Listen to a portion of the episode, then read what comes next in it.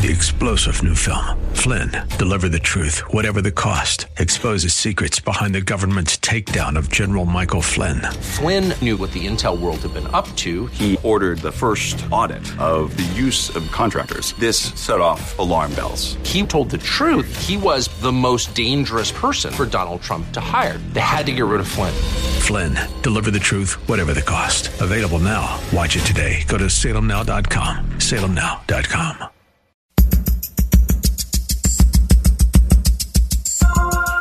It's Lifeline with Craig Roberts. He's the host of Northern California's longest running conservative talk show. He's a man with a message, a conservative with compassion. He's Lifeline's own Craig Roberts. Good afternoon, Northern California. Welcome. Just about five minutes after the hour, 5 p.m., as we welcome you to another edition of Lifeline. Keeping you company Monday through Friday at this time, as we typically do, addressing issues that impact your life, your world, and your Christian walk. It was several years ago that there was a caller to the program around Easter time who identified themselves as a Christian since childhood, regular churchgoer, loved the Lord, tithe regularly. But as we were talking during the Easter season about the death, burial, and resurrection of Jesus Christ, the caller went on to say that they didn't think that it was really that big of a deal, that it didn't matter if Christ's resurrection was literal or, or a figurative one. That conversation demonstrated to me that there are those within the body of believers who identify as Christians that are, well, from weak on the fundamentals to utterly failing to understand, grasp, and embrace even what is foundational to our faith. The extreme ineffectiveness, perhaps, of the gospel because of either biblical illiteracy or the unwillingness to outright uh, acknowledge that we are in conflict, that we as Christians believe in what the Bible teaches about not just the identity of Christ, but the role that he plays on the world stage of providing that substitutionary sacrifice through and by which we might be, through faith and grace, reconciled unto the very Creator Himself. Today we spend some time talking about that conflict that we seem in some cases to be avoiding as we're joined by best-selling author, senior pastor of First Baptist Church in Dallas, speaker on the broadcast Pathway to Victory, and of course uh, his latest book, Not All Roads Lead to Heaven, sharing an exclusive Jesus in an inclusive world. And Dr. Robert Jeffress, great to have you back on the program. Thanks for having me, Craig. Let's talk about this sense of conflict. It, certainly, as we look at the world stage today, uh, we are in conflict, and particularly from the position of biblical Christianity, uh, we see there are two fundamental opposing views. There is biblical Christianity on one hand, and the rest of the world. Sadly, though, there are many people, and a growing number, particularly in uh, Western Christianity, that seem to rather than recognize the conflict, it's almost as if we're choosing to eliminate it. Well, that's right. And the one statistic, Craig, that was behind my writing this book was the fact that 57% of evangelical Christians say there's more than one way to God other than faith in Jesus Christ. In spite of the fact that Jesus clearly said, I am the way, the truth, and the life. No man comes to the Father except by me. And that is just astounding that Christians are waffling and wavering on the most foundational belief of historic Christianity.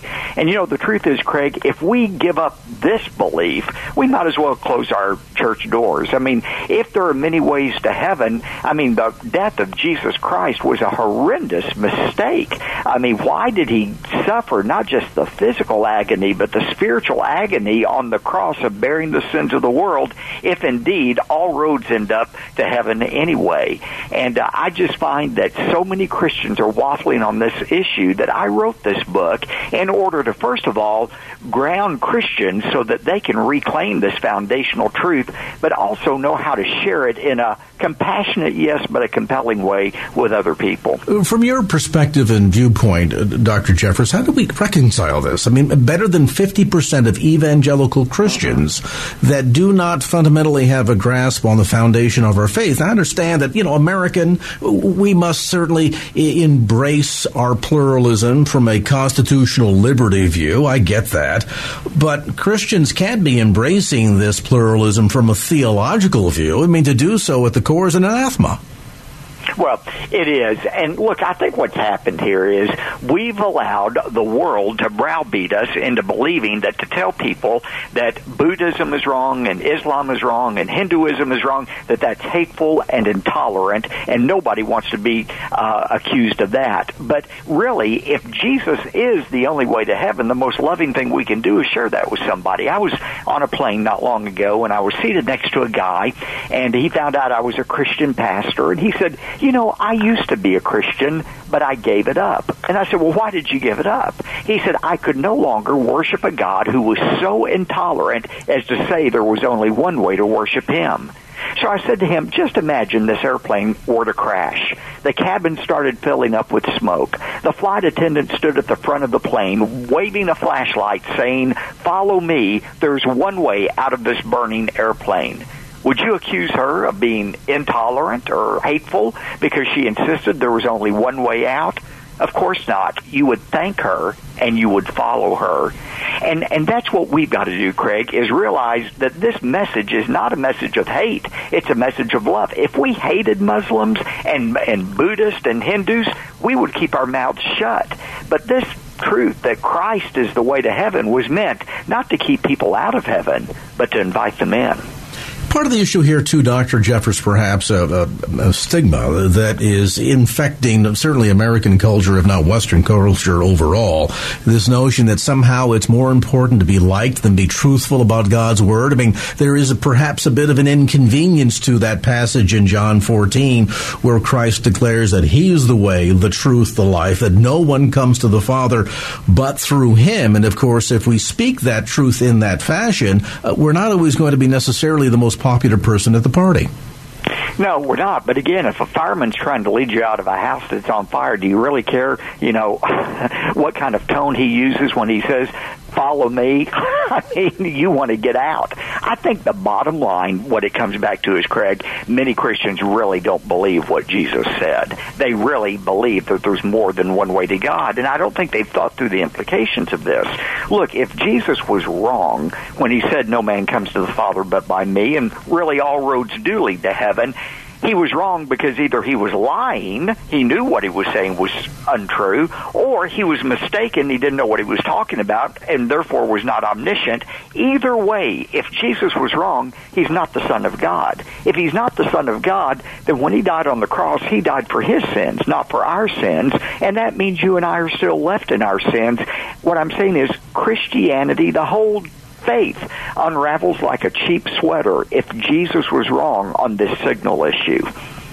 It's almost as if we don't want to accept um, the exclusivity of Christianity because we're afraid that perhaps someone won't believe as we do and therefore be left out and we don't want to be mean toward people. It's almost as if we don't we don't understand the dynamic of the fact that it's God's creation, He gets to set the rules, and, and even this notion deeper in terms of the sinfulness of man and the holiness of God, it seems like there's a, a fundamental disconnect there.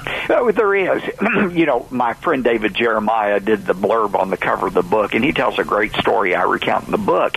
You know, he said one day after a Sunday sermon, a woman came up to him just irate, and she said, Dr. Jeremiah, I want you to know the God I serve, the God I serve would not send people to hell for simply not believing in Jesus. And David surprised her by saying, You're right. The God you serve wouldn't do that because the God you serve is an imaginary God.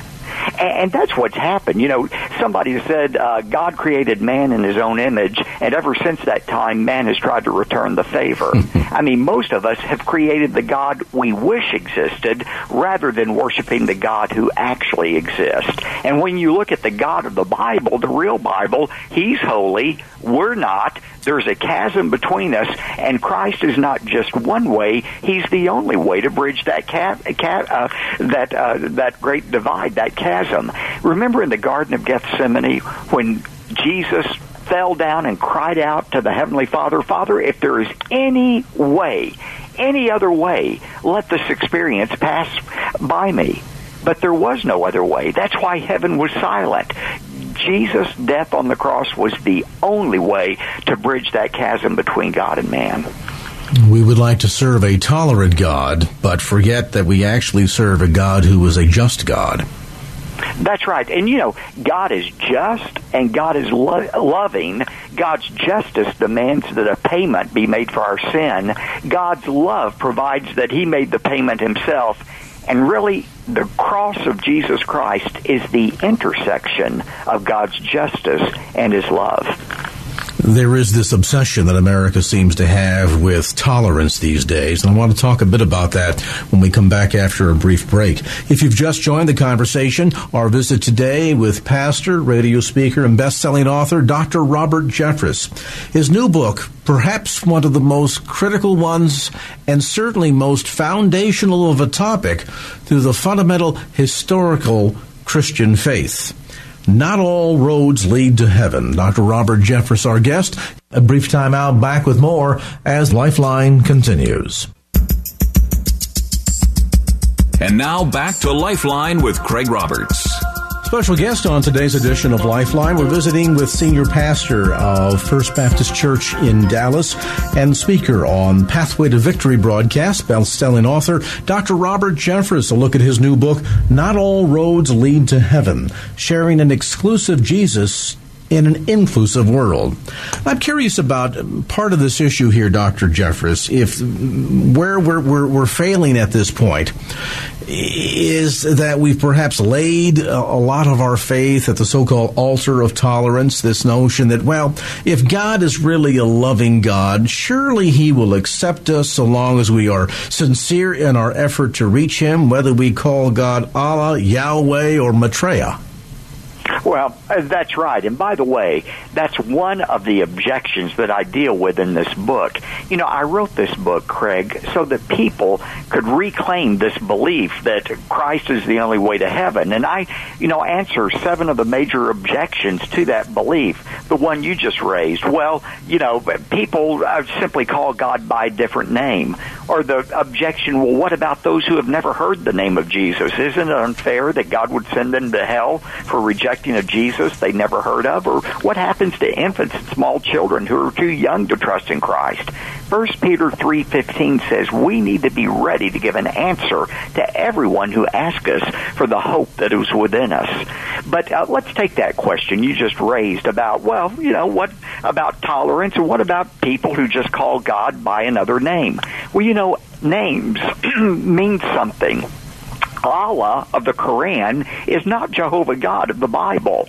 Allah is an imaginary God. Jehovah is a real God. Allah has no sons. Jehovah has one son who died on the cross for our sins. Allah says the land of Israel belongs to the descendants of Ishmael. Jehovah God, the real Bible says the God that Israel belongs to the descendants of Abraham, Isaac, and Jacob. They are not the same gods. And I illustrated that to my congregation, Greg, uh, a few weeks ago. I was talking about David Jeremiah. I said, to my congregation, just suppose for several weeks we announced that Dr. Jeremiah was going to be the guest preacher at our church, and everybody packed in on a particular Sunday to hear David Jeremiah. But instead, I stood up and preached. And after the service, a few of you came up to me and trying to mask your disappointment said, Well, wait a minute, is Dr. Jeremiah sick today? Oh, no, not that I know of. I said, Well, the bulletin says he's going to preach here. It says right here, David Jeremiah. I said, Oh, well, David Jeremiah is just another name I go by sometimes. Sometimes I use David Jeremiah, sometimes Joel Osteen, sometimes Al Sharpton, but we're all preachers. We're all the same. Well, that's ridiculous. Names represent something, and the Bible says in Acts 4:12 there is no other name under heaven by which we must be saved. 1 John 5:13 says, "These things have I written to you who believe in the name of the Son of God that you might have eternal life." Now, part of this is not only a, a, complete disconnect from the fundamental teachings of our faith, but perhaps some, some extreme intellectual dishonesty too. I mean, isn't this partly born out of this notion that somehow it, it, it's possible to have multiple truths all yeah, be valid yeah. simultaneously? Boy, you hit the nail on the head with that. In fact, that's one of the things I talk about in Not All Roads Lead to Heaven. You know, there's what we call absolute truth and then there's relative truth. Both are real phenomenon. There's absolute truth and relative truth. For example, if I ask you, what temperature does water freeze at? Well, the answer is 32 degrees Fahrenheit. It's not 35 degrees. It's not 16. It's 32 degrees is the freezing temperature of water. But if I were to ask you, what's a comfortable room temperature?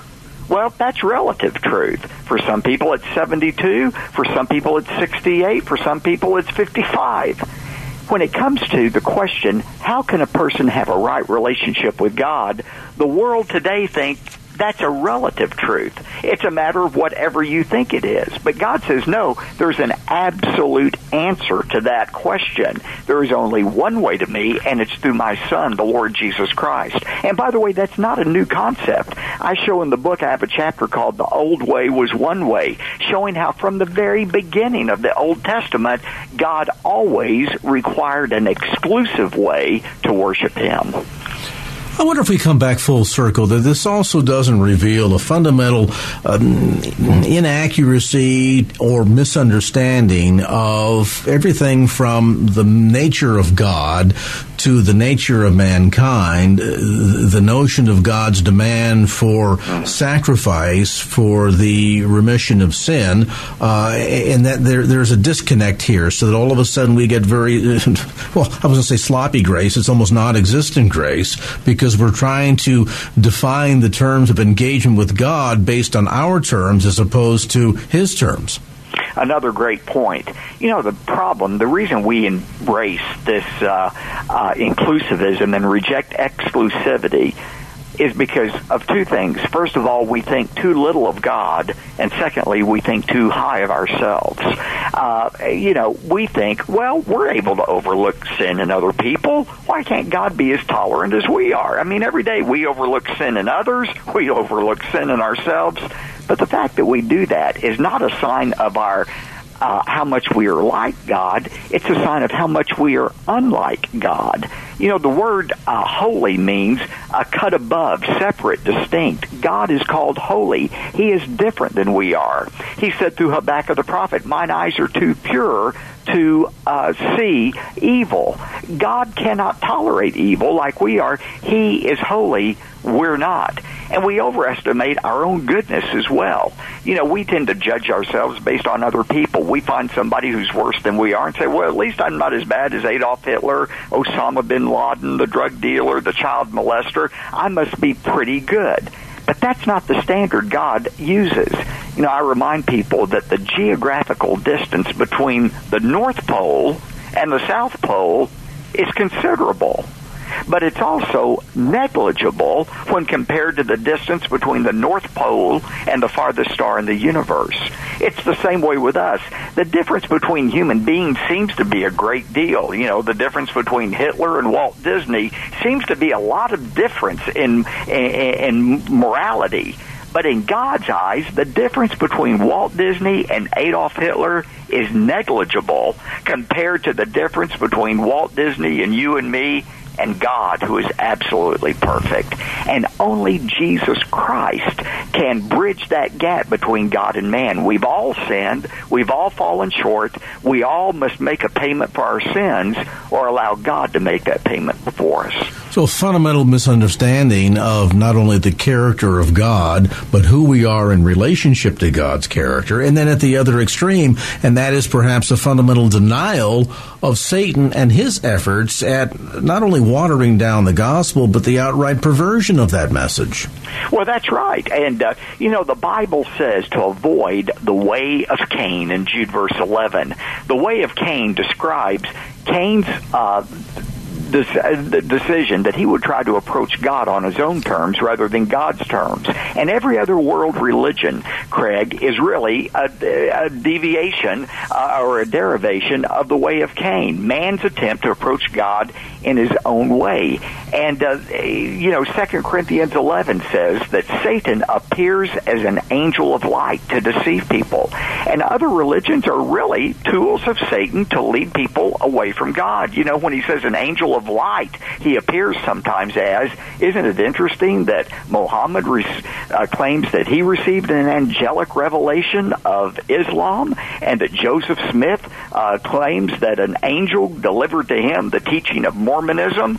I have no doubt an angel appeared to both men, but it wasn't an angel from God. And uh, Paul goes on to say in 2 Corinthians 11, we should not be surprised that Satan's servants also disguise themselves as servants of righteousness many world religions, uh, many uh, groups. Uh, I mean, they they sound good, they look good, they sound like they're teaching great moral principles, but they are leading people away from the only way to God, which is faith in Christ alone. Well, and at the core too, not only is it the sense of you know all roads lead to heaven, biblically ignorant, it shows that we're we're theologically dishonest here. You make a beautiful illustration inside of your book. Not all roads lead to heaven this idea that somehow I can get on any highway and wind up at First Baptist Church in Dallas. Now, I guarantee you, if I took off here and got on 101 here in the San Francisco Bay Area, it could lead me to San Diego and eventually to Mexico, and I could make my way all the way up through the Oregon coast and eventually wind up in Canada. But no matter what direction I go on Highway 101, here's what I can guarantee you. It will not lead me to First Baptist Church in Dallas, Texas. That's right. And you know, let's say, let's keep that analogy. Let's say that uh, uh, all that, that in fact all roads do lead to heaven. Well, that means Christianity is wrong. Uh, if, Christ, if if Jesus is wrong about this, then you put your faith in the wrong person. Christianity is not the way to heaven. If Jesus was wrong about this, but then here's the question: Which of the other thousands of ways to God do you choose? Uh, and, and, and what really confuses the matter is most all of other religions claim to be exclusive as well. So, I mean, you're left with not knowing how to get there if Christianity is wrong. And the fact is, I mean, all different religions are not different roads that lead up the same mountain of truth. Jesus said there's only one way to Him. Our guest today, Dr. Robert Jeffress, a look at his new book, Not All Roads Lead to Heaven. We'll take a brief time out, come back to more of the conversation as Lifeline continues. And now back to Lifeline with Craig Roberts best-selling author Dr. Robert Jeffress a look at his new book, Not All Roads Lead to Heaven, sharing an exclusive Jesus in an inclusive world. By the way, the new book recently published by Baker Books, available at Christian bookstores throughout the Bay Area. You can also order it through Dr. Jeffress's website associated with the broadcast Pathway to Victory. Simply go to ptv.org. That's ptv.org. In your book, Dr. Jeffress, you walk through four, I think, very fundamental and yet critical definitions that I think will help the average reader better understand um, not only the slippery slope that, that leads to some of this very sloppy and dangerous theology, but also the importance of, of defining the differences between some of these fundamental worldviews. Walk us through, if you would, brief, briefly, some definitions on universalism, pluralism, inclusivism, and exclusivism. Well, I don't want to get lost in the theological weeds in the few minutes that we have, but let me just basically say, you know, universalism is the belief that uh, everybody is going to heaven regardless of what they believe or don't believe pluralism kind of limits it to what needs to be religious people, but it really doesn't matter uh, what uh, religious people, uh, what religion it is, that people are saved by the death of Jesus Christ, whether they know his name or not. And that's the point that I want to make, because one of the key questions, Craig, is, well, what about those who have never heard about Jesus? The pluralist would say that's really no problem, that they are welcomed into heaven anyway. And yet, that's not what the Bible teaches. You cannot find one example in the New Testament of anyone uh, being saved apart from a personal faith in Jesus. Of course, the objection is, well, what about those who have never heard? Isn't it patently unfair for God to send people to hell who've never heard about Jesus? And here's the answer I give in the chapter devoted to this. Romans 1 says, everyone, by looking at creation, can know that there is a God. And although an acceptance of the uh, the existence of God is not enough to save a person, it is enough if rejected to condemn a person. You know, we used to talk about the heathen in Africa as if all the heathen congregated in Africa. I'm not sure that's what it was, but let's let's talk about a 12 year old girl who lives in Syria. She's never heard about Jesus, never seen a Bible. How is she saved? Well, she can look into the heavens and know she didn't create this world. That can't save her, but if she responds to the light God gives her, I think the Bible is clear that God will send to that girl the light she needs to trust in Jesus as her Savior. I mean, He did that for the Ethiopian eunuch in Acts 8.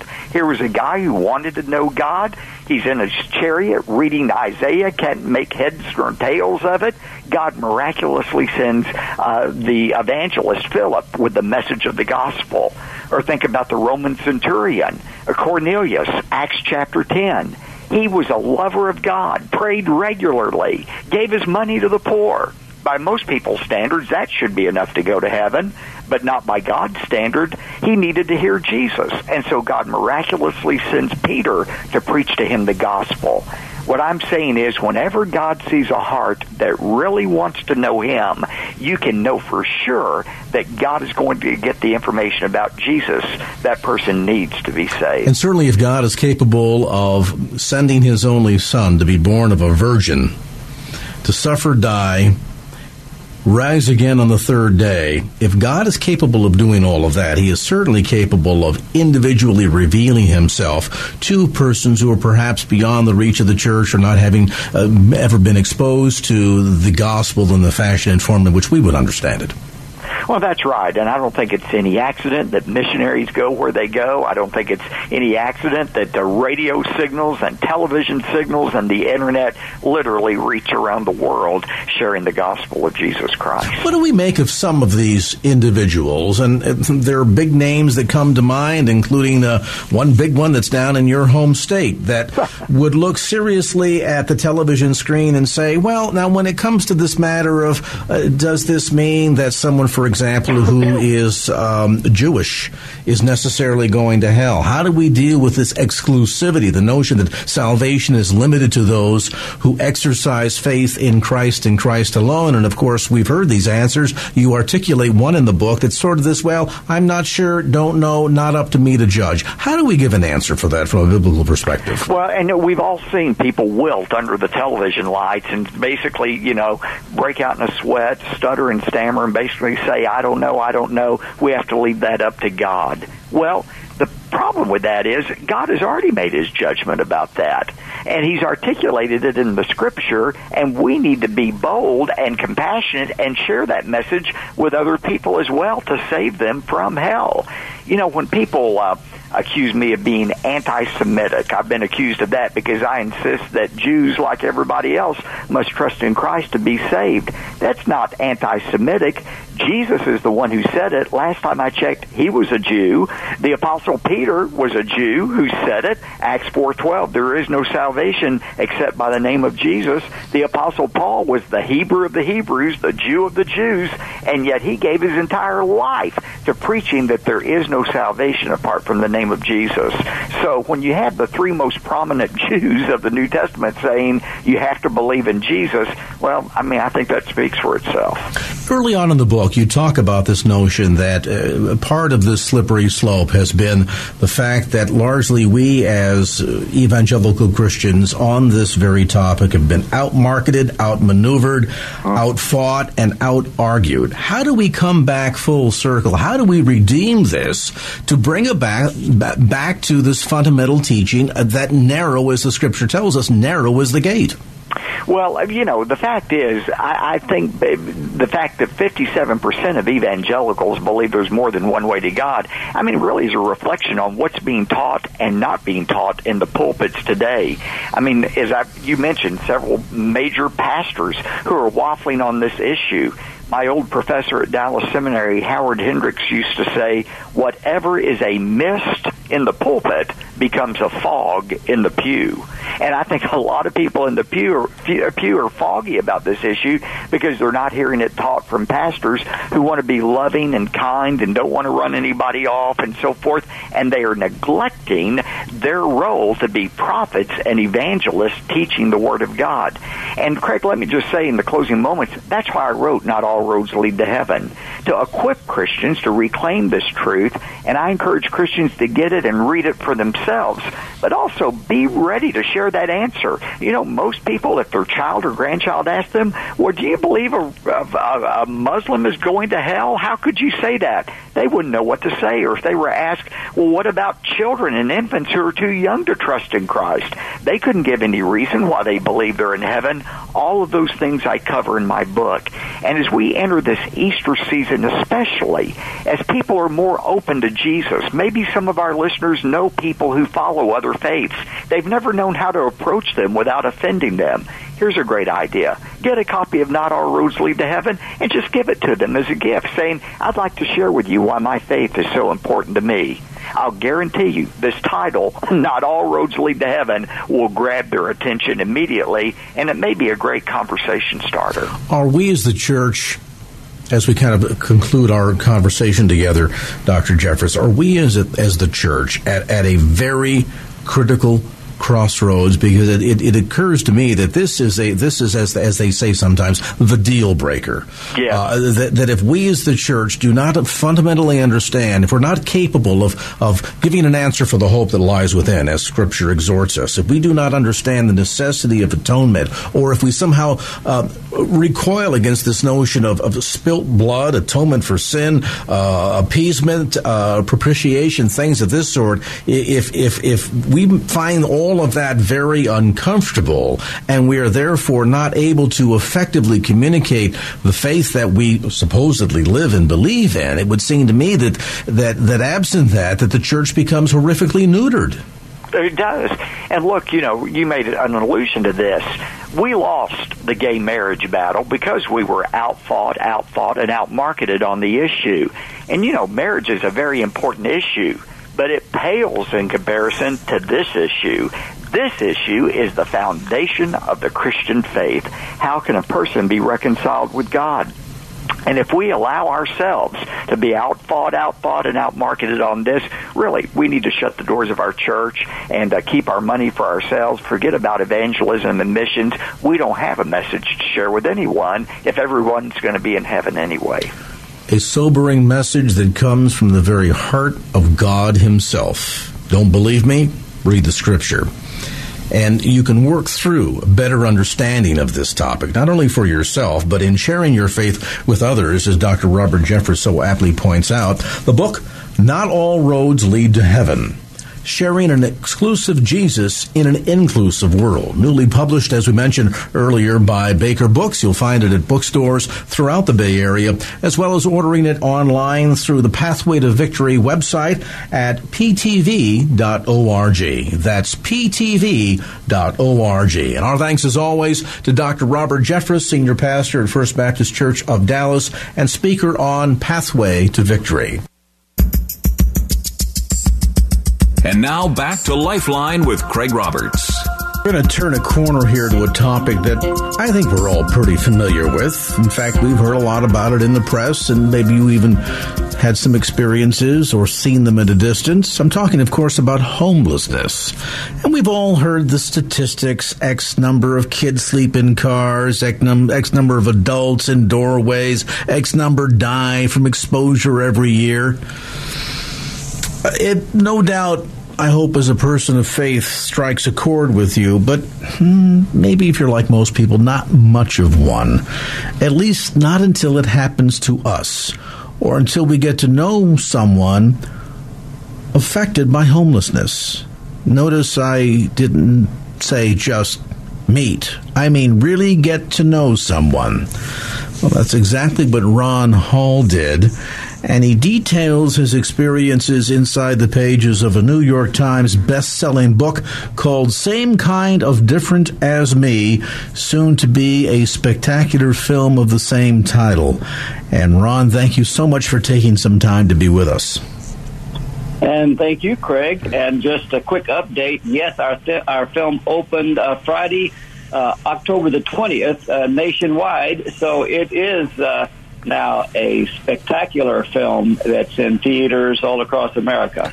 Well, that's good to hear, and of course, we want to urge listeners to uh, to really take a moment and watch that heartwarming film. It's got a, a great cast of characters in it. Uh, Greg Kinnear is in it, Renee Zellweger, uh, Jon Voight, and the story really, in many respects, follows the the chronicling that you do in the book that you co-wrote with, frankly, the gentleman's kind of the theme of this entire story, Denver, um, who essentially crossed your path in an unlikely set of circumstances, a lot of which, I, as I recall, kind of harkens back to some challenges that you were facing in your own marriage. Well, uh, yes, I was trying to put back a marriage. My wife and I were both trying to put back a marriage after my uh, bout with infidelity. But um, she was a very godly woman, and I was a believer, but uh, was was was not on the uh, path, walking the path, uh, you know, with God at that time. I was, I was chasing hard after money and got caught up in just my own uh, self importance and um, and just. Uh, I don't know. I, did, I made a deliberate decision to destroy a marriage, and but a godly wife uh, threw my sin as far as the east is from the west, and promised she would never bring it up again if I would only promise not to do that again.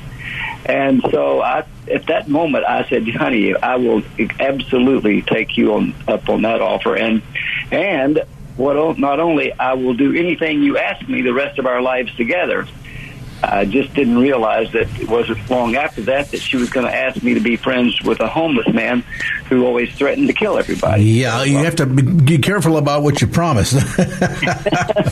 but it, it's it's interesting because, as you indicate, uh, there were missteps. A lot of it, as you suggest, Ron, came from your focus on. I think a lot of us who who, who struggle with um, not being number one. We're used to being number one. We kind of enjoy being number one. And so, uh, chasing the the bigger cars, the bigger house, um, the bigger bank account, and all of that for a lot of people is is what life seems to be all about. You had a successful career in Fort Worth as an art dealer there, got caught up in some indiscretions as you indicate. So your wife's deal of hey, uh, we got to work on getting closer together, and how about maybe a little bit of a a common burden or a common goal that we can work on, and that found the two of you working working together at a homeless shelter.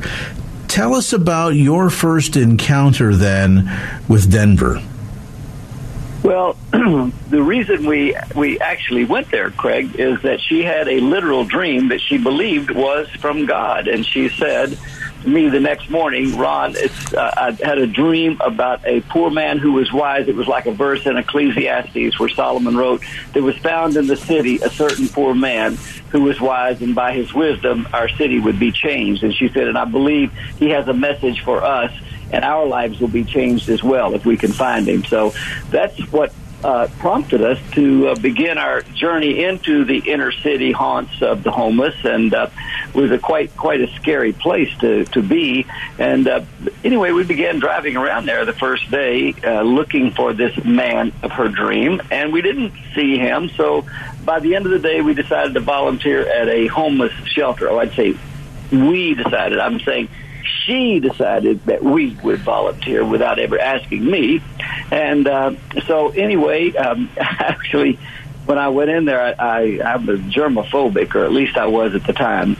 And I asked the uh, manager or chef uh, that was preparing an evening meal, and I said, "Hey, are there any infectious diseases floating around this place?" And he uh, said, "Oh, absolutely. We try to infect them all with love."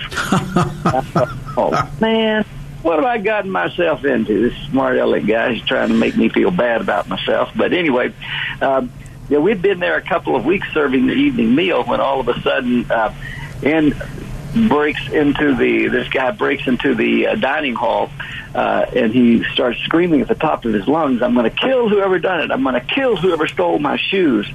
And my wife starts saying, "That's him! That's him!" And I said, "That's who?" She said, "That's the man I had the dream about."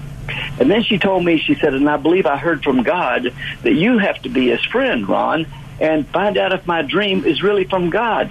And I said, but honey, I wasn't at that meeting you had with God. If I'm going to be friends with someone who's threatening to kill everybody, I think I should go talk to God myself. So that's how we uh, we got started. But I asked the guy that was standing next to me in the serving line. I said, "Who is that crazy man?" He said, "Nobody knows his name, but he's been on the streets longer than anyone can ever remember." And she, they, he said he rules the streets with fear and intimidation, and most people just call him suicide because messing with him is the equivalent of committing suicide. And he said, if he's dangerous and he's crazy, you ought to stay away from him because he'll hurt you.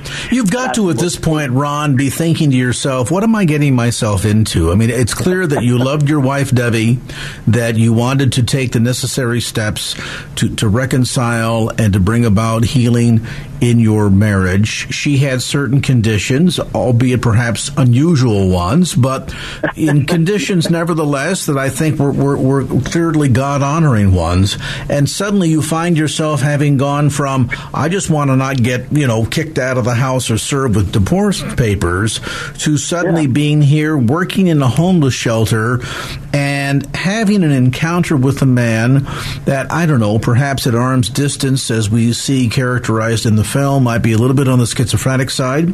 Certainly, somebody who spent a life on the streets, who doesn't have the uh, the most refined manners in public, and your wife is telling you that's the man that God yeah. told me you need to be friends with. Wow. That was the man uh, in her dream, she said. So, well, and and uh, you know, it was. Uh, I, I was just willing to write a check to get out of there and uh, and build them a whole new mission if they needed it because at the time I was wealthy enough to have done that.